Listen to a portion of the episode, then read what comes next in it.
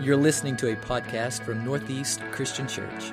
For more information about Northeast, go to ncclex.org. Thanks for listening.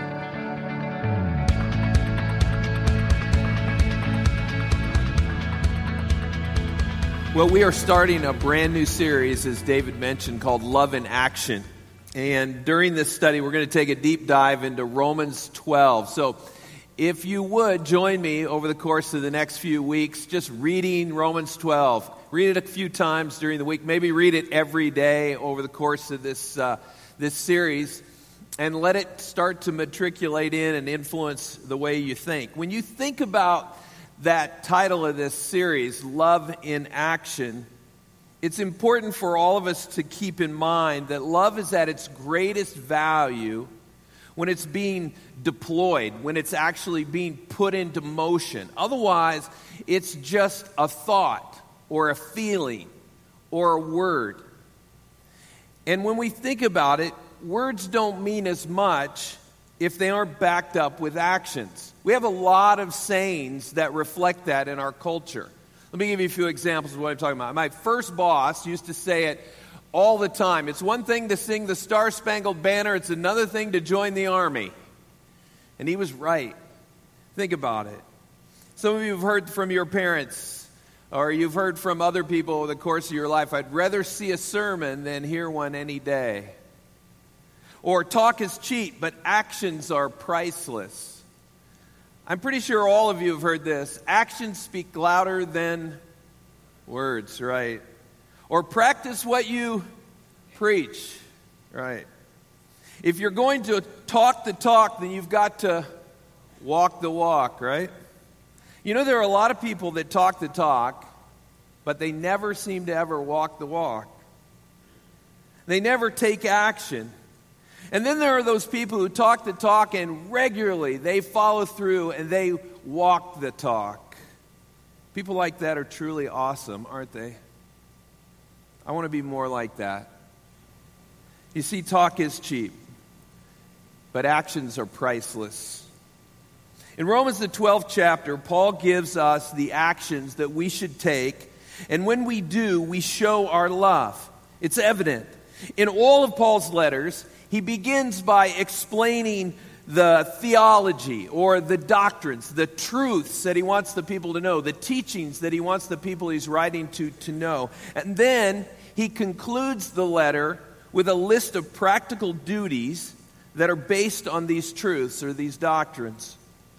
In the Christian life, doctrine and duty always go together, hand in hand. What we believe helps us to determine how we behave.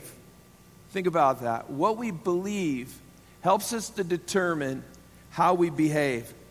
Often there is a truth that everyone agrees with in principle, but when you look at how it gets lived out, very few people actually live it out. Paul is making the point that knowing or simply agreeing with a doctrine isn't enough. He's requiring action from us. James agreed with the Apostle Paul because if you remember, James was the guy who said, faith without works is dead. That's not really faith at all if there's no works that comes as a result of it. We must translate our learning into living and show by our daily lives that we trust God and that we love God. Paul lays out the theology or the doctrines in the first 11 chapters, and then in the 12th chapter, he gives us the heartbeat of this theology. In this section, Paul focuses on key relationships that we have in our lives. And he starts with the most important it's our relationship with God. If we have a healthy relationship with God, we will have the potential to have healthy relationships with all the other people who are part of our lives also. In 1 John 4:20, John writes, "Whoever claims to love God yet hates a brother or sister is a liar. For whoever does not love their brother and sister whom they have seen cannot love God whom they have not seen.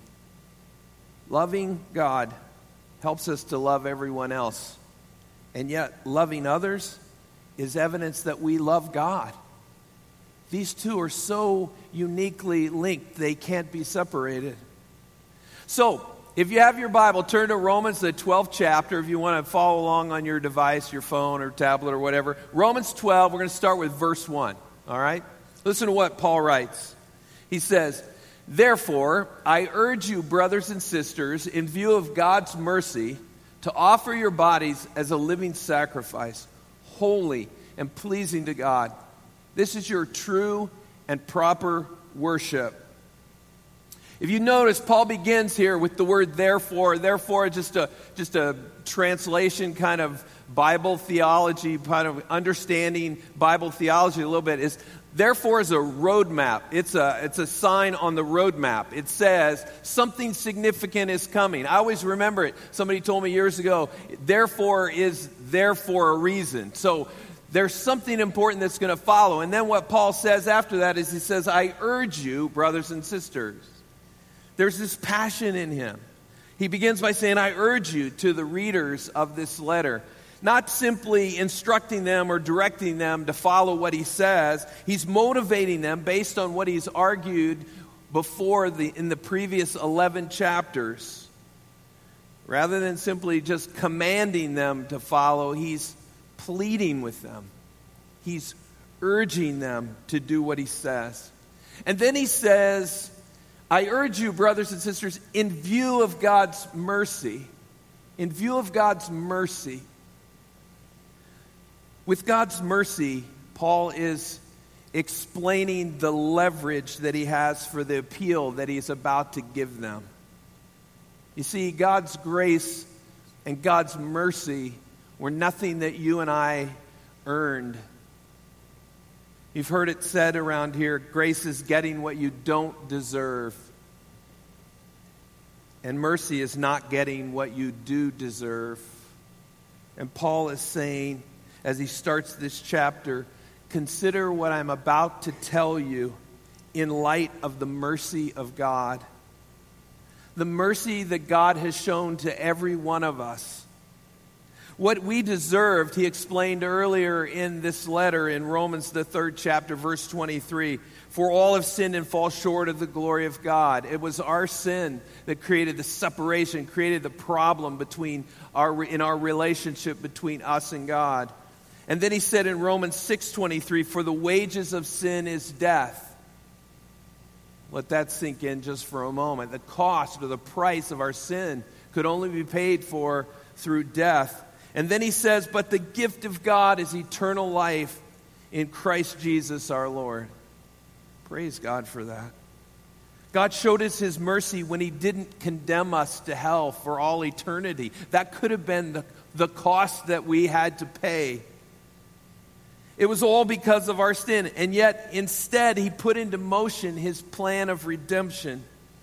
Never forget what we deserved, but always remember that God has shown us incredible mercy. You see, pagans in the first century would have offered sacrifices to their gods in order to obtain mercy, whereas biblical faith teaches that divine mercy already experienced provides the motivation for sacrifice. It's what drives us, it's what motivates us. And sacrifice is a fitting response for someone who has been the recipient of God's mercy. Paul makes the case that the Christian should dedicate himself or herself to God in this text. And there's a key point that comes out of, out of that dedication, and that is this put your love for God into action. Paul urges us, because of God's mercy, to put our love for God into action. And we're going to see three ways that he challenges us in this text to do just that. The first is you give God your body. You give him your physical body. We read in the last part of Romans 12, verse 1, he says, To offer your bodies as a living sacrifice. You should underline that if you have a Bible. That's a key, that's a key reference for those of us who are followers of Christ. Offer your bodies as a living sacrifice, holy and pleasing to God. This is your true and proper worship. This phrase he uses here, your bodies, it encompasses a lot. It comes from the Hebrew view of the word bodies that refers to the whole person, the total being of an individual.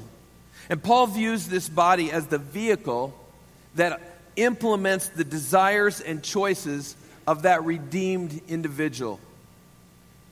Our body is essential for making contact with the people where we live. It is through our body that we serve God in righteousness. Our body is the conduit that God is going to flow through. But this will only happen, it only works when we allow God to work through our lives. So let me push the pause button for a moment and ask Is this the description of the way you live? And I'm asking myself, is this the description of the way I live? See, I think it's easy at times to go through life where we're just checking boxes like, oh, I did that, I did that, and not allow God to have this prevailing kind of part of my life as though every facet of my life is a living sacrifice dedicated to Him. We start out that way, but then it kind of erodes away, doesn't it? We start doing this little thing for ourselves and this little thing for ourselves, and before we know it, God has this little margin over here, but the rest of it you see, before we trusted Christ, we used our body for sinful pleasures and sinful purposes. But now that we belong to Jesus, we want to use our body for his glory. Paul wrote to the Corinthians in 1 Corinthians, the sixth chapter, verses 19 and 20. He said, Do you not know that your bodies are the temples of the Holy Spirit who is in you, whom you have received from God? You are not your own. You were bought at a price. Therefore, there's that word again honor God with your bodies. The Christian body is God's temple because the Spirit of God dwells within the believer. And it is our privilege to glorify God, the Father, the Son, and the Holy Spirit through our body, through all that we do with our body. Several years ago, and I say several years ago, I mean probably 25 years or so ago, I got two tickets to the, see the Reds play the Cubs up at Old Riverfront Stadium. Some of you remember Riverfront. I got there, and I knew these were good tickets, but I didn't realize how good they were. They were 10 rows directly behind home plate. The major league scouts that were there scouting both the Cubs and the Reds were sitting behind us. That's how good these seats were. And it was a great night. We had a great time, my friend and I. The next day, another friend called me and said, Hey, do you want to go to the Reds game with me tonight? And I said, Well, you know, I just went yesterday. But he said, Well, the tickets are really good. And I'm like, oh, I sat behind home plate. I mean, what are you talking about? So I said, Sure. It was a friendship that I, I valued and I loved baseball. So we went to the game and we were sitting in the second row down the right field line, right by first base. And some of you may remember Andre Dawson was the first baseman for the uh, Cubs at the time. And I had no idea how huge this guy was. He was a giant. And I was able to, to recognize that because I was just actually spitting distance away. I mean, I really, I was so close. After both of those games, two games so close to the field, night to night, back to back, I realized the only way you could experience the game any better than I had in those two nights was to actually suit up and go onto the field and play for the Reds.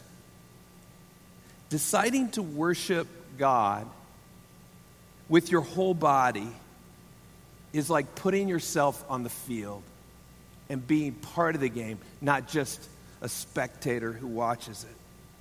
If you want your worship to be an expression of your love for God, then offer your body as a living sacrifice to Him. Be a player in the only game that really matters and only ever will ever matter.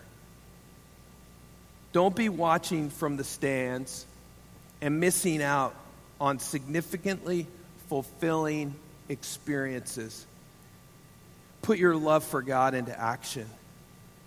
God has given each of us specific talents and abilities that He wants us to use in order to bring glory to Him. And you know what?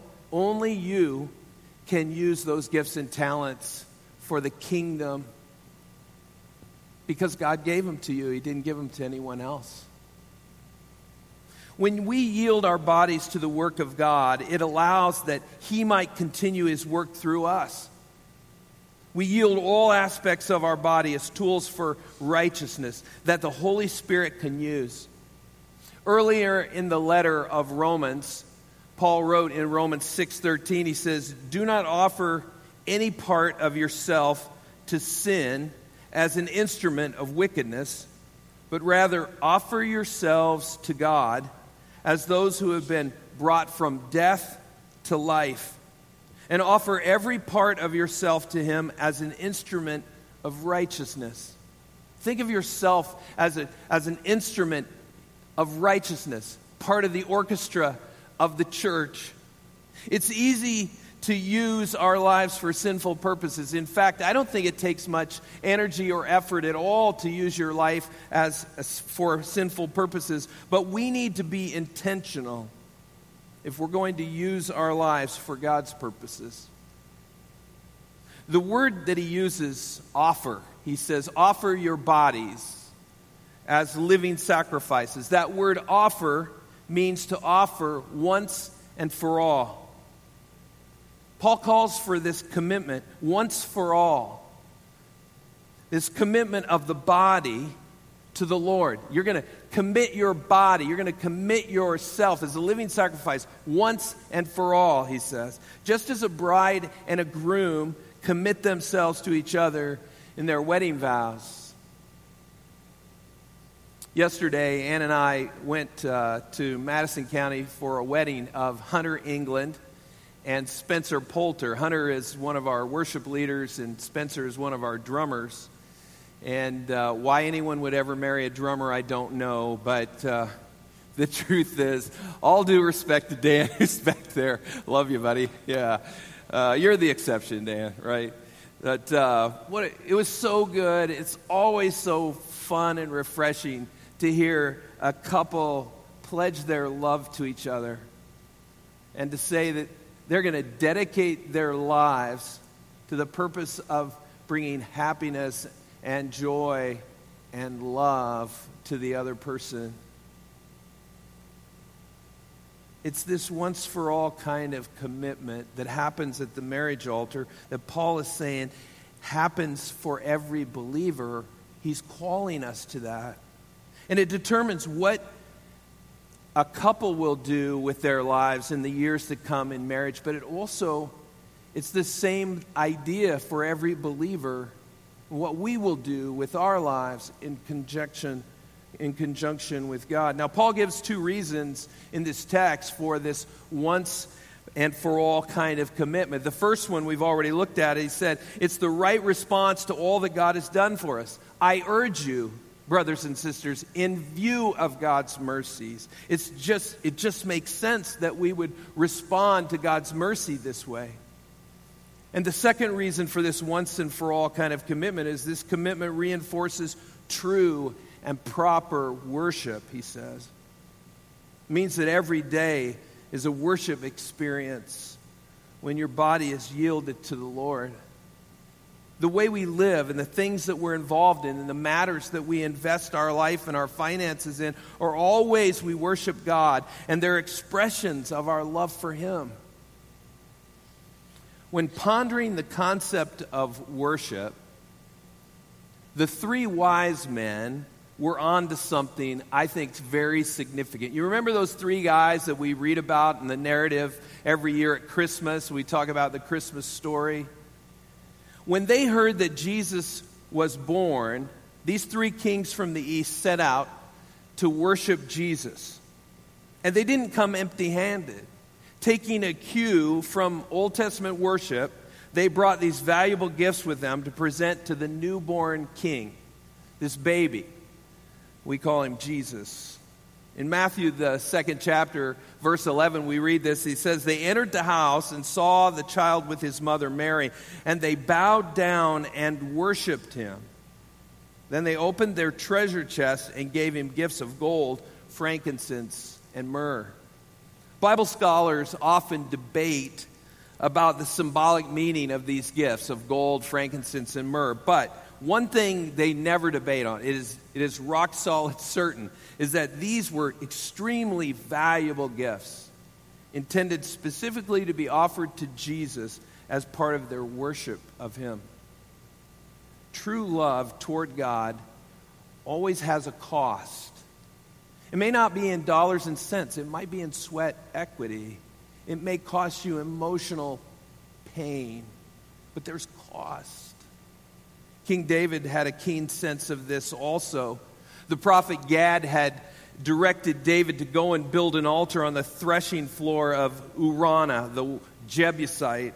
And when David arrived, arrived, he told Araunah that he wanted to buy his threshing floor in order to build an altar to the Lord. And we read this in Samuel, this 24th chapter, what happens as a result. It says, Araunah said to David, let, let my lord the king take whatever he wishes and offer it up. Here are oxen for the burnt offering, and here are threshing sledges and ox yokes for the wood. Your majesty, Araunah gives all this to the king. Araunah also said to him, May the Lord your God, ex- may the Lord your God accept you. But the king replied to Araunah, No, I insist on paying you for it. I will not sacrifice to the Lord my God burnt offerings that cost me nothing. So David brought the threshing, bought the threshing floor and the oxen and paid 50 shekels of silver for them. True love in action always has a cost to it. I don't like bait and switch. I don't like telling people one thing and them getting all excited about it and then getting over here and going, wait a minute, nobody told me about the cost. I want you to know that if you're going to live a life that's a living sacrifice for the Lord, there is going to be cost involved in that at times. It's the price of loving God. The end of Romans 12, 1 says that the offering that offering our lives as living sacrifices is to be your true and proper worship, which is kind of interesting because that's the NIV translation. And that doesn't, that's kind of confusing to me. What does that mean, true and proper worship? I understand what it, but I learned it as the NIV 1984 version, which was, this is your spiritual act of worship. Well, when I started digging around in this, everybody has a different rendering in their different translation. The King James Version says, which is your reasonable service. This is the idea that the sacrifice we make is intelligent, intelligent, but it's also deliberate. Probably the New American Standard comes the closest to the intended meaning when it says, This is your spiritual service of worship. It captures not merely the idea of the adoration of God that happens in worship, but it covers the entire range of a Christian's life and their activity. Service is always the proper accompaniment for worship. If you want to know how to worship God on a minute by minute basis, recognize opportunities to serve Him because those go so closely together. So, first, give God your body to put the love that you have for Him into action. And then Paul gives us a second way that we can put our love for God into action, and that is to you give God your mind. Your mind. He says in Romans 12, verse 2, the first part of verse 2, he says, Do not conform to the pattern of this world, but be transformed by the renewing of your mind. The key point in this is really important to recognize. And I think a lot of us miss this. It's the way you think is crucial. Sometimes we don't really think it's that big a deal, the thoughts that we have. But it's vitally important in order to put your love for God into action. The way you think. Proverbs 23 7 says, For as he thinks within himself, so he is. Think about that. My thoughts influence who I am. The mind is the leader of all actions. In Romans 8, verse 5, Paul says, Those who live according to the flesh have their minds set on what the flesh desires. But those who live according to the Spirit have their minds set on what the Spirit desires. It's vitally important for us to remember our actions are a direct result of our thoughts. My actions are a direct result of my thoughts. There's a powerful word that Paul uses in this part of the text. It's the word transform. And in, in the Greek, it comes from the Greek word metamorpho. And you'll see that we actually got our English word from that. They transliterated it instead of translating it. And it's the word metamorphosis that we use in English. Probably the classic example of metamorphosis that we see a lot. At least I learned when I was in elementary, was the caterpillar making a cocoon and then emerging as this beautiful butterfly. Metamorphosis describes a transformation that happens within. The world wants to change your mind. It wants to influence your mind. It wants to direct your mind. And it exerts pressure on you from outside to try to influence that. But the Holy Spirit that dwells in the believer changes your mind by releasing power from within. Let me ask you this question Have you ever had a thought just pop into your head? I mean, it's kind of random. It's not, it's not that it was prompted by any other thought or by anything that was happening at the time in your life. It's just like it came out of nowhere. Often, that is the enemies of God trying to influence our thinking. If the forces of darkness can encourage a lustful thought or a hateful thought, they will because they know that it will lead to a sinful action. You will rarely carry out a sinful action without first having a conscious decision to act. That's why Paul encouraged that we take great care in what we think about. He told the church in Philippi, he said in Philippians 4 8, finally, brothers and sisters, whatever is true, whatever is noble, whatever is right, whatever is pure, whatever is lovely, whatever is admirable, if anything is excellent or praiseworthy, think about such things. God can transform our minds and make us spiritually minded by using His Word, the Bible. God can transform our minds when we spend time daily reading and studying the Bible.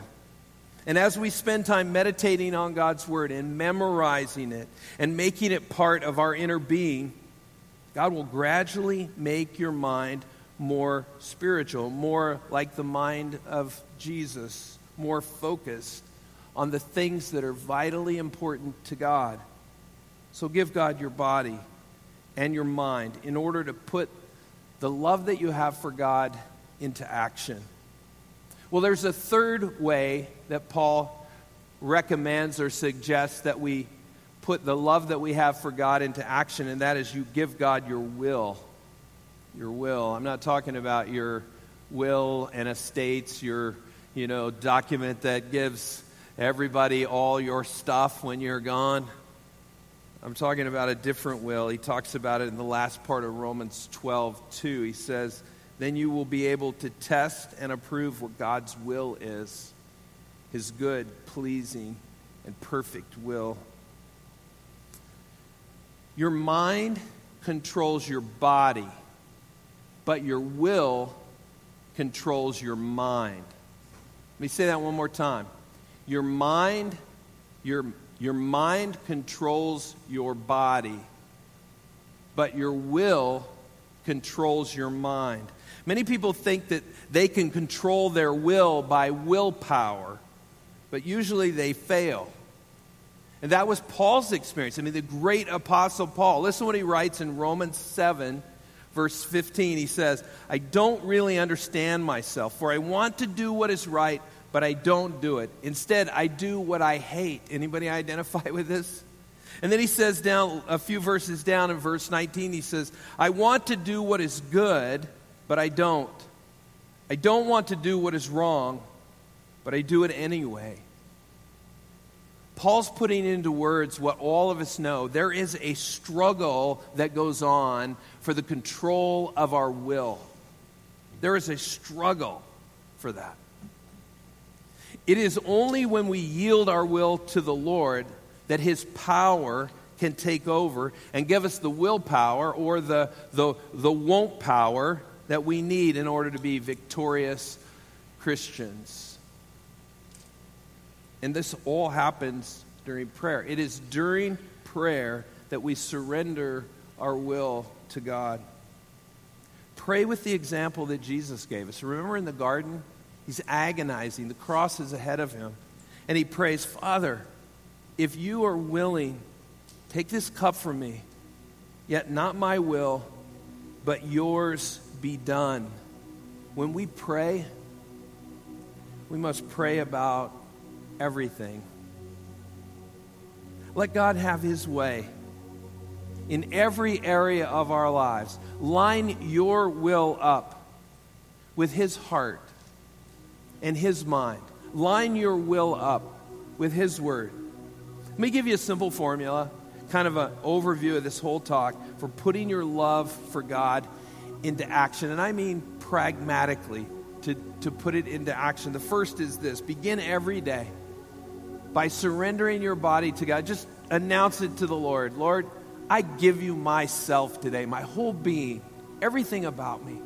And then take time, secondly, to spend time in His Word and let Him transform your mind and prepare your thinking for the day that is ahead for you.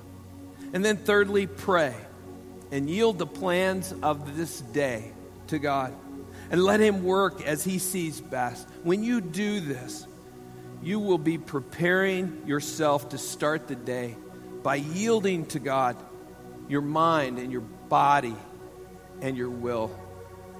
And this will prepare you to put the love that you have for God into action. Let's pray. God, I thank you. I thank you for this time as we start this brand new series and we remember all that you have done for us. As we talk about Romans 12, we're standing on the, on the foundation that Paul laid in the first 11 chapters, and there's so much there, Lord. But we thank you for the reminder this morning that the mercy that you have given to us is not something that we were deserving of. In fact, we were because of our sins worthy of death, but you showed us mercy, and for that we are grateful. Lord, will you use this mercy to motivate us to live as living sacrifices for you? Our, our body and our minds and our wills all dedicated to you. I pray for courage, God, for every believer in this room today to put his or her love into action in this way. I pray that our lives will bring you glory through all that we do with our body, all the thoughts we think in our minds, and God, with everything we do with our wills. And Lord, I just acknowledge today that none of this happens, none of it, without Jesus. Without Jesus, there is no grace applied in our lives, and there is no mercy received. Thank you for Jesus. Without Jesus, we'd still be accountable for our sins thank you, God, for Jesus. It is only through Jesus that we receive this forgiveness, through the gift He gave us on the cross, that ultimate sacrifice that washes away the sins of man. Jesus is the only way that we have to go from death to life. Lord, I pray that all of us would put our lives into Jesus. Thank you for that relationship. Pray this in his precious name. Amen.